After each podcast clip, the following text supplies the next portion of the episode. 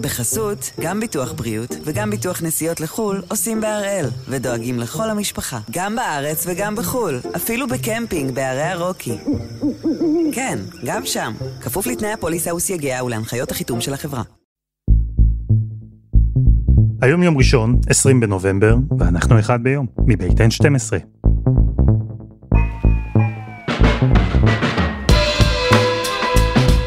אני אלעד שמחיוף, ואנחנו כאן כדי להבין טוב יותר מה קורה סביבנו, סיפור אחד ביום, כל יום.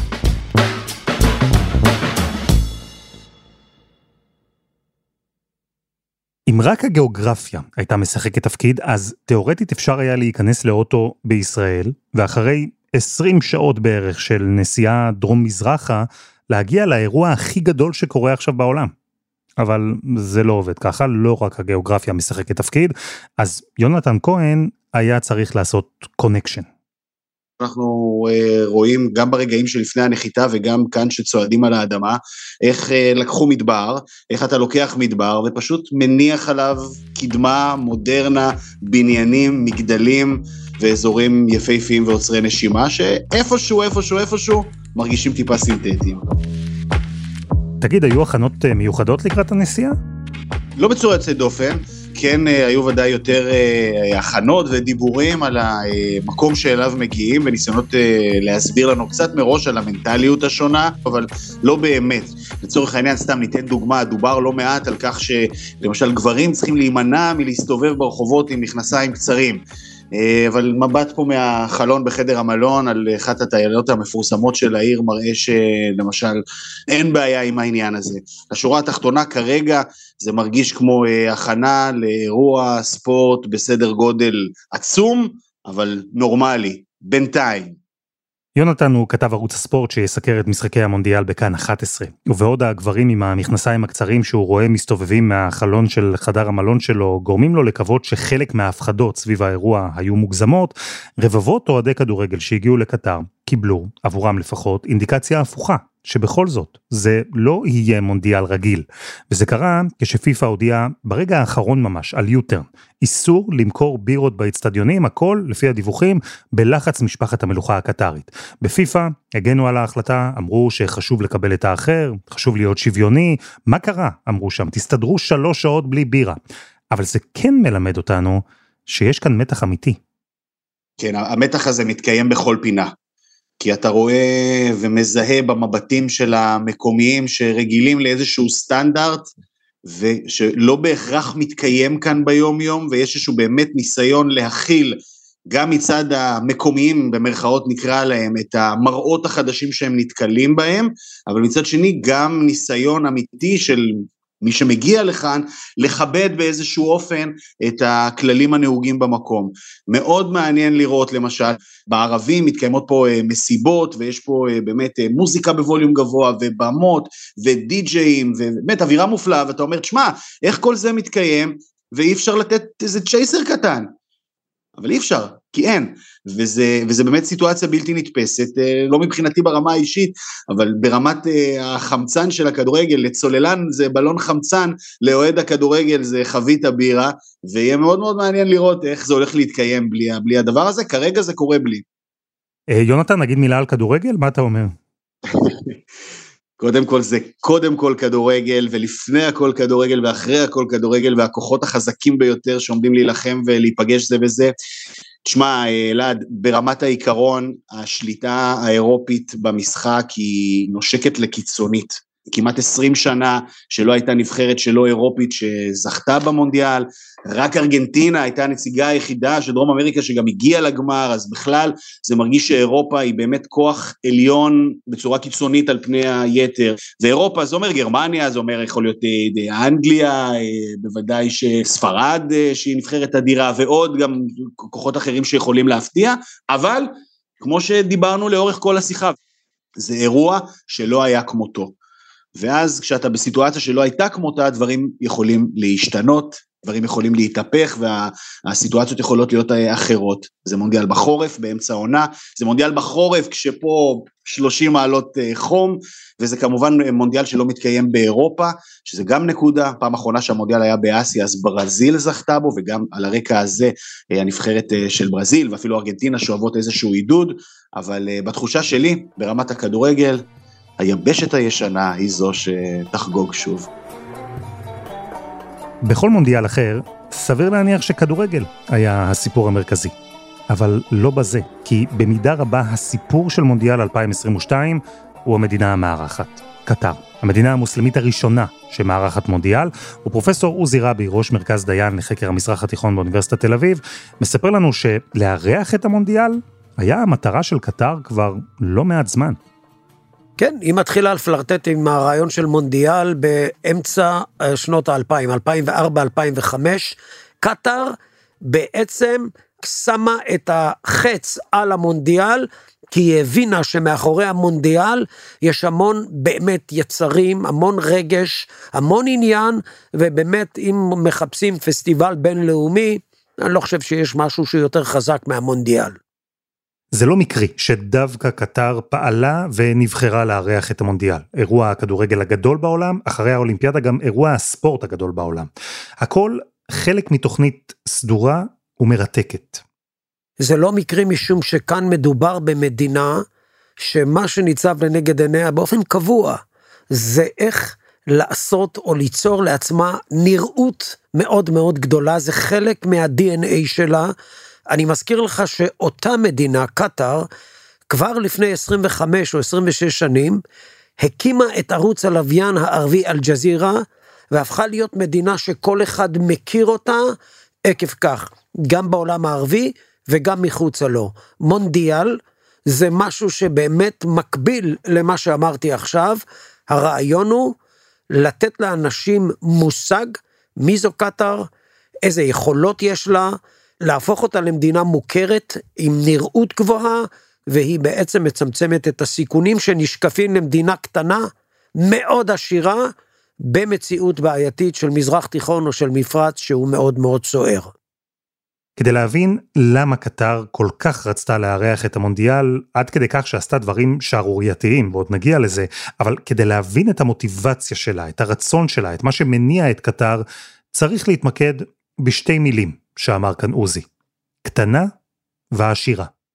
קטנה מאוד, משום שאנחנו מדברים על משהו בסדר גודל של 12 אלף קילומטר רבוע, אנחנו מדברים על אוכלוסייה כוללת של 2.8 או 2.9 מיליון איש, אבל הנה הפאנץ', רק 10 אחוז או 11 אחוז מהם הם אזרחים.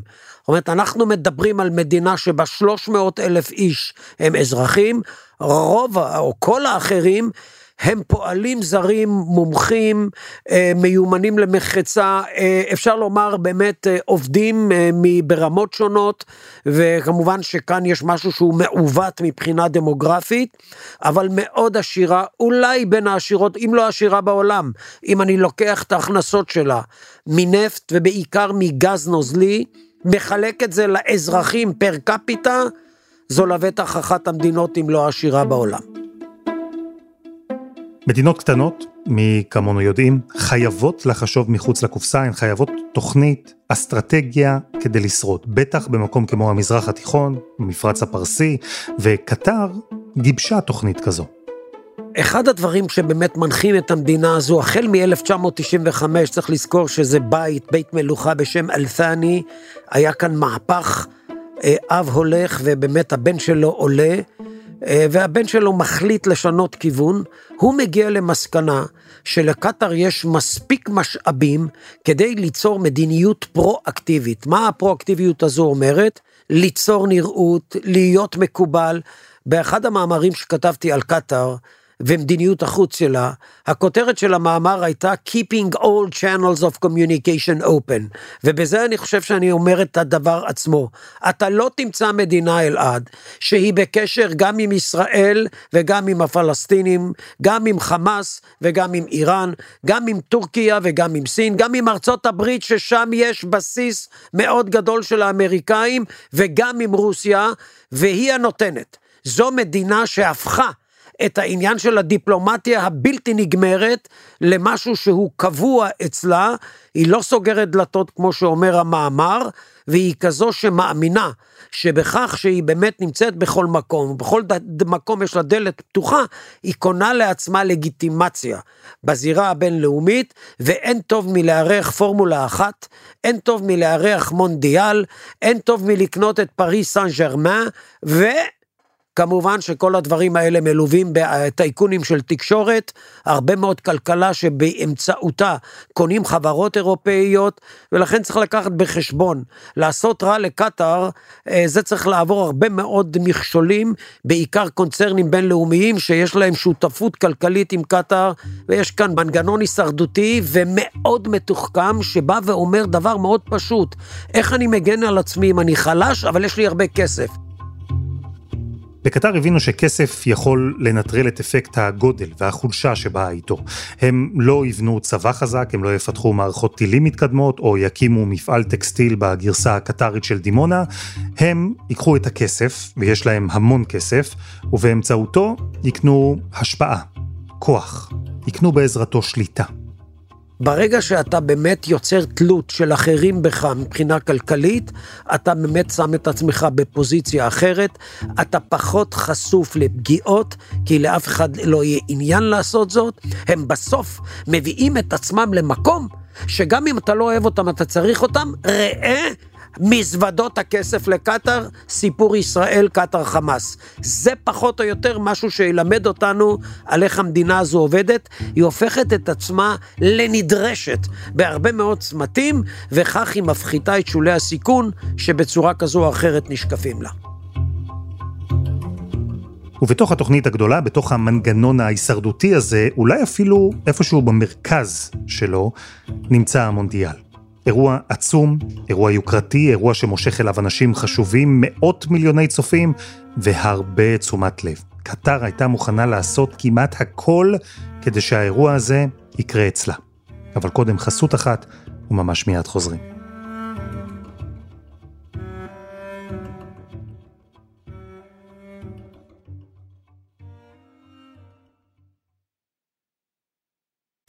בחסות, גם ביטוח בריאות וגם ביטוח נסיעות לחו"ל עושים בהראל, ודואגים לכל המשפחה, גם בארץ וגם בחו"ל, אפילו בקמפינג בערי הרוקי.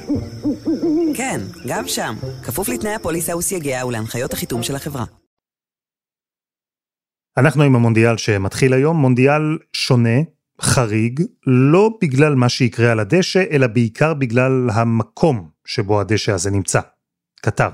אז נחזור 12 שנים אחורה, לדצמבר 2010. The winner to organize the 2022 FIFA World Cup is Qatar. נבחרת הכדורגל של קטר הייתה אז במקום המאה ושלושה עשר בעולם. היא מעולם לא העפילה למונדיאל. עצם המועמדות של קטר הייתה, איך נאמר, לא טבעית. ממש, ממש, זה באמת נראה דבר לא טבעי, כמו שאתה אומר. מה עושים עם האקלים, ומה עושים עם התרבות, ומה עושים עם כל הדברים האלה, מהר מאוד הדבר הזה הופך לקונטרוברסיה, משום שיש כאן הרבה מאוד שאלות שנותרו בלתי פתורות, כי זה לא רק פעם ראשונה מדינה מוסלמית, זה לא רק פעם ראשונה מדינה ערבית, זה לא רק פעם ראשונה מזרח תיכון. זה פתאום גם לשנות סדרי עולם. ממתי מונדיאל משוחק בנובמבר-דצמבר, זה הרי קורע את הליגות שבסופו של דבר נמצאות באמצעיתן כאן.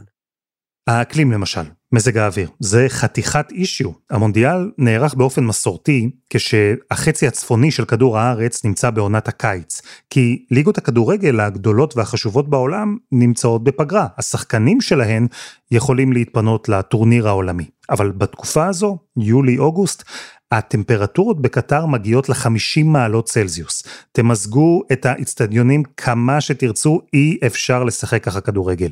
אז היה ברור מההתחלה שבקיץ זה לא יקרה. בחורף, גם בעיה. יש משחקי כדורגל מסורתיים בחג המולד, בשנה החדשה, הליגות בעיצומן, הטורנירים החשובים של אירופה. אז כן, זה עדיף מלשחק בחמסין, ובאמת זה מה שקרה בסוף, אבל זה רחוק מאוד מלהיות אידיאלי. ובואו נדבר על התרבות. גם, במדינה מוסלמית יש איסור לשתות אלכוהול בפומבי. אלכוהול בפומבי הוא חלק מתרבות הכדורגל, זה דבר חשוב כמעט כמו הכדור. מה יעשו אוהדים להט"בים למשל, במדינה שאוסרת על כך? נשאלה שאלה גם, מה יקרה אם ישראל תעפיל למונדיאל? קטר הרי לא מכירה במדינת ישראל. אז לפחות בבעיה הזו טיפלנו, לא העפלנו, אין בעד מה. ובכלל, בקטר לא היו תשתיות מתאימות, לא היו אצטדיונים, את הכל היה צריך לבנות מאפס. ממש כך. ויש להם רק אצטדיון אחד, או אחד וחצי, והם בונים בסופו של דבר תוכנית מאוד מאוד יומרנית, באמת עם אצטדיונים שהם פאר היצירה, הם שמים אותם ברדיוס של 75 קילומטר, זה לא מונדיאל כמו שאנשים מכירים.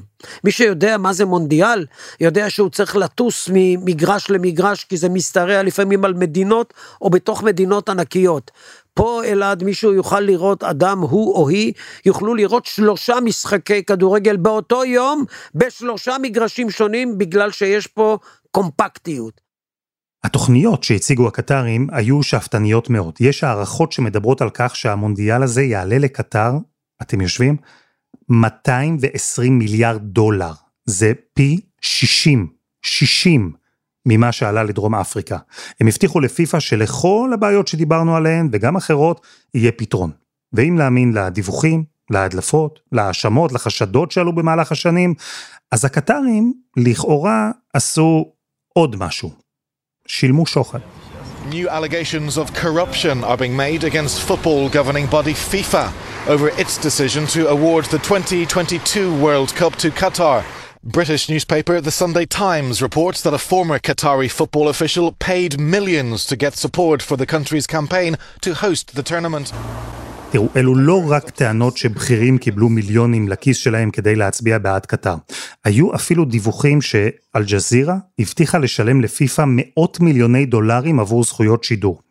הקטרים הכישו הכל, בפיפ"א הכישו הכל, וקטר זכתה בהצבעה. היא נבחרה לארח את המונדיאל, שעכשיו היא גם הייתה צריכה לארגן, ב-12 שנים בסך הכל, להקים עיר כדורגל שלמה שתארח נבחרות ואוהדים מכל העולם. העניין הוא שהלחץ שהם יכניסו את עצמם אליו ידרוש גם המון כוח עבודה, המון כוח אדם, המון נוקשות וקשיחות, וזה ישתלב היטב במסורת העבודה הקטרית, שיש בה רעיון אחד שאומר כך, האדם שבא לעבוד בקטאר הוא כפוף במאת האחוזים למעסיק שלו. זה נקרא כפאלה, ומכאן בעצם נולדו הרבה מאוד עיוותים. אתה בסופו של דבר באופן אה, מוחלט אה, נתון לשרירותיות של המעסיק שלך. אם אמרנו שבקטר לא הייתה מסורת, לא היו תרבות או ניסיון בכל מה שקשור לכדורגל, אז בנושא עובדים זרים בהחלט יש. רוב התושבים שם הם הרי עובדים זרים. אבל כדי לבנות את עולם המונדיאל הזה, הקטרים היו צריכים עוד. מה שיש לה זה לא מספיק, ומי שנמצא כבר שם עושה דברים אחרים. הם בסופו של דבר מייצרים מכרזים מאוד מהירים של חברות כוח אדם במרכאות, הם מקבלים הרבה מאוד עובדים לא מיומנים, עובדים של עבודות שחורות, אה, בעיקר מהפיליפינים ומדרום מזרח אסיה ומתת היבשת ההודית, אלה יהיו אנשים שיבואו באמת לעשות את הדברים שצריך לעשות בשביל המונדיאל, אבל בתנאים מאוד קשים, גם מבחינת אקלים, כמובן דרגות חום שהן פשוט מטורפות, וגם מבחינת האינטנסיה, גם מבחינת הלחץ, שיפעילו עליהם המעסיקים שלהם, שעליהם יופעל לחץ מלמעלה על ידי המדינה הקטרית. העובדים הזרים החדשים, המונים שהגיעו לקטר כדי להקים שם את כל התשתיות לקראת המונדיאל, הם עבדו בתנאים המקומיים, מה שנקרא כפאלה. זה אומר שלעובד אין זכויות, אין לו אפשרות להתפטר ולעבור לעבוד במקום אחר. אין לו אפשרות להתלונן על הלנת שכר, על שעות עבודה, על סיכון פיזי שנגרם לו, אין לעובדים כמובן אפשרות להתאגד, אין להם הטבות סוציאליות. ויותר מזה, קטר הרי הייתה חייבת לעמוד ביעדים, בלוחות זמנים, הכל היה צריך לקרות מהר. המון מונח על הכף, והמסר של השלטונות בקטר לקבלנים היה מאוד ברור. הכסף כמובן לא תהיה פה הבעיה, וכל קבלן כזה יקבל הבטחה שהבונוס שהוא מקבל הרבה יותר גבוה מהעבודה עצמה, ולכן יהיה כאן באמת משהו, או מרוץ מטורף, שבו אנחנו נראה שנקברים באמת הרבה מאוד פועלים, יש מי שאומר 5,000, 6,000 במצטבר בכל השנים הללו, וזה כמובן הקים קול זעקה, ועד היום יש אנשים שאומרים, אני את המונדיאל הזה, לא הולך בסופו של דבר לחוות, לראות, משום שמתחת לאיצטדיונים יש כאן הרבה מאוד אה, דם שנשפך. המספרים האלה, 5,000, 6,000, אלו רק הערכות. אין לאף אחד מושג כמה פועלים באמת נהרגו במהלך העבודות על המונדיאל בקטר. ומה שקרה הוא שהאירוע הזה, שאמור היה להעניק לקטר את החשיפה העולמית שהיא רצתה, את ההשפעה העולמית שהיא רצתה, הפך פתאום לכזה שהאיר זרקור ענק על הבעיות של המדינה הקטנה והעשירה הזו. אני חושב שקטאר בהתחלה שמה לב למתקפות הללו, זה מאוד מאוד הפריע לה, במיוחד הסיפור של העובדים הזרים, היא אה, הקשיבה לביקורת, ראינו ב-2017 שהשרירותיות הזו הולכת ומצטמצמת. זאת אומרת, אתה לא יכול להעביד אותו מ-10 עד 3 אחר הצהריים, ואתה חייב לתת לו זכויות מסוימות שעד עכשיו לא נתת לו. היא הורידה בסופו של דבר את השעות, את שעות העבודה בשעות החום. היא ניסתה לשדר לעולם אה, הרבה מאוד דברים שאומרים, אוקיי, הקשבתי, שמעתי, אבל כשתתחיל המטריה של זכויות האדם, להכות בכל פה במה שקשור לקטאר ולמונדיאל, קטאר בחצי השנה האחרונה תעבור לאיזשהו סוג של מגננה, תתקוף בחזרה ותאמר את הדברים הבאים. אין זאת אלא כי מקנאים בנו, הצלחנו לעשות דבר ששום מדינה ערבית מוסלמית לא עשתה, ואנחנו נישא את זה בגאון, וכאן הקטרים בשלב של השנה האחרונה לדעתי, אמרו בסופו של דבר שנמאס להם מכל המתקפות הללו. ב-78 אה, ארגנטינה הייתה תחת משטר צבאי וערכה את המונדיאל, ב-2018 רוסיה של פוטין ערכה את המונדיאל. אין זאת אלא כי רודפים אותנו בגלל עושרנו, בגלל הצלחתנו, הם מנסים לתת אה, סוג של צידוק עצמי, אבל הם גם תוקפים בחזרה. ומה שנוצר עכשיו הוא כנראה הקרב הכי מעניין שהמונדיאל הזה ינפק לנו. לא בין שחקני כדורגל גדולים, לא בין נבחרות אטרקטיביות, אלא בין קטר לעצמה. בין קטר שרוצה להיפתח לעולם, להיות מודרנית, גלובלית, לבין קטר השמרנית, הדתית, המסורתית, המדכאת. תשמע, זו שאלה מצוינת, אני חושב שאתה היטבת לתאר בשאלה את החיבוט הקטרי. פה בדיוק יש את הקומפלקס הקטרי. כמה אני פותח, כי אל תשכח, קטאר זה כלכלת שוק, היא עובדת עם כל העולם, היא מחזיקה חברות גדולות וקונצרנים גדולים. אז העניין הזה של להיראות או לעשות נראות בינלאומית זה חלק מההוויה שלה, זה חלק מה-DNA שלה. אבל כמו שאתה אומר, זה נפגש בצמתים מסוימים עם מה שאני קורא לו פינות תרבותיות, וזה יכול להיות מאוד מאוד בעייתי. הקטרים עשו על זה המון שיעורי בית, המון שיעורי בית. הם האמינו שהם יכולים להנדס את כל התנועה פה, אבל אלעד, כמו שאנחנו יודעים, לפעמים על גב המציאות נוצרים מפגשים לא מתוכננים, שבהם אנחנו יכולים לראות פרץ של להבה או של אש מכיוון כזה או אחר. אני מאמין, אני מאמין שהמונדיאל הזה, אני גם מקווה, יעבור בסופו של דבר בשלום. אני גם מאמין שאנשים ייהנו מהחוויה, לא רק של הכדורגל, אלא מהמטרו, מהגישה, מכל מה שקשור לעניין הזה של פלאי המאה ה-21. השאלה הגדולה היא, עד כמה הקטרים ידעו לעשות את מה שטמון בשאלה שלך. לא ללכת בסופו של יום בכל דבר עד הסוף. ויהיה כאן באמת הרבה מאוד תהליך של למידה ארגונית במהלך הימים הבאים. בוא נקווה שאנחנו נתמקד פה בכדורגל ולא חלילה בדברים אחרים. אני מאמין שהקטרים באמת, מה שחשוב להם, שאנשים יצאו הביתה ויגידו, וואו. ואולי אני אופטימי, אבל יכול להיות שלא רק אנשים יחזרו מקטר הביתה וישנו את דעתם לגבי המדינה? אולי גם קטר תשתנה בעקבות המונדיאל? אני חושב שכן. יכול להיות שפה מעז יצא מתוק, כי אם צריך לבוא שינוי במאה ה-21 במדינה כזאת שהיא בעצם עובדת על מקצבים מטורפים. יש בה הפרעות קצב, כי אתה רואה מצד אחד את הנפט עם כל הדברים שאתה יכול לחשוב עליו במונחים של רזרבות פיננסיות, מצד שני אתה רואה את תרבות הבסיס, אם יש אירוע שיכול להתחיל לחבר או לנסות לצמצם את הפער בין הרצוי למצוי, זה אירוע כמו המונדיאל, ואני בהחלט מסכים שיכול להיות בהחלט שקטאר כאן תזכור את המונדיאל גם כעוד ציון דרך בהתפתחות שלה להפוך ולהיות ביום מן הימים מדינה אה, אה, מודרנית, וכמובן שהמאה ה-21 עם הקצב הזה שלה, אה, כופה את זה גם על מדינות אחרות במרחב של המזרח התיכון. פרופסור עוזי רבי, תודה רבה. תודה, תודה רבה. ותודה ליונתן כהן.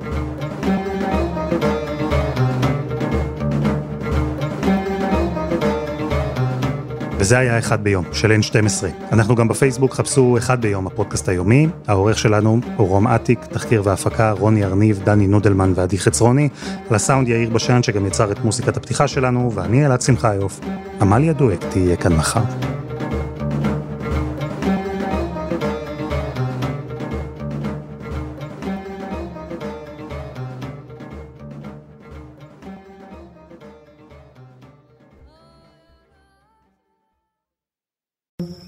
בחסות, גם ביטוח בריאות וגם ביטוח נסיעות לחו"ל עושים בהראל, ודואגים לכל המשפחה, גם בארץ וגם בחו"ל, אפילו בקמפינג בערי הרוקי. כן, גם שם, כפוף לתנאי הפוליסה וסייגיה ולהנחיות החיתום של החברה.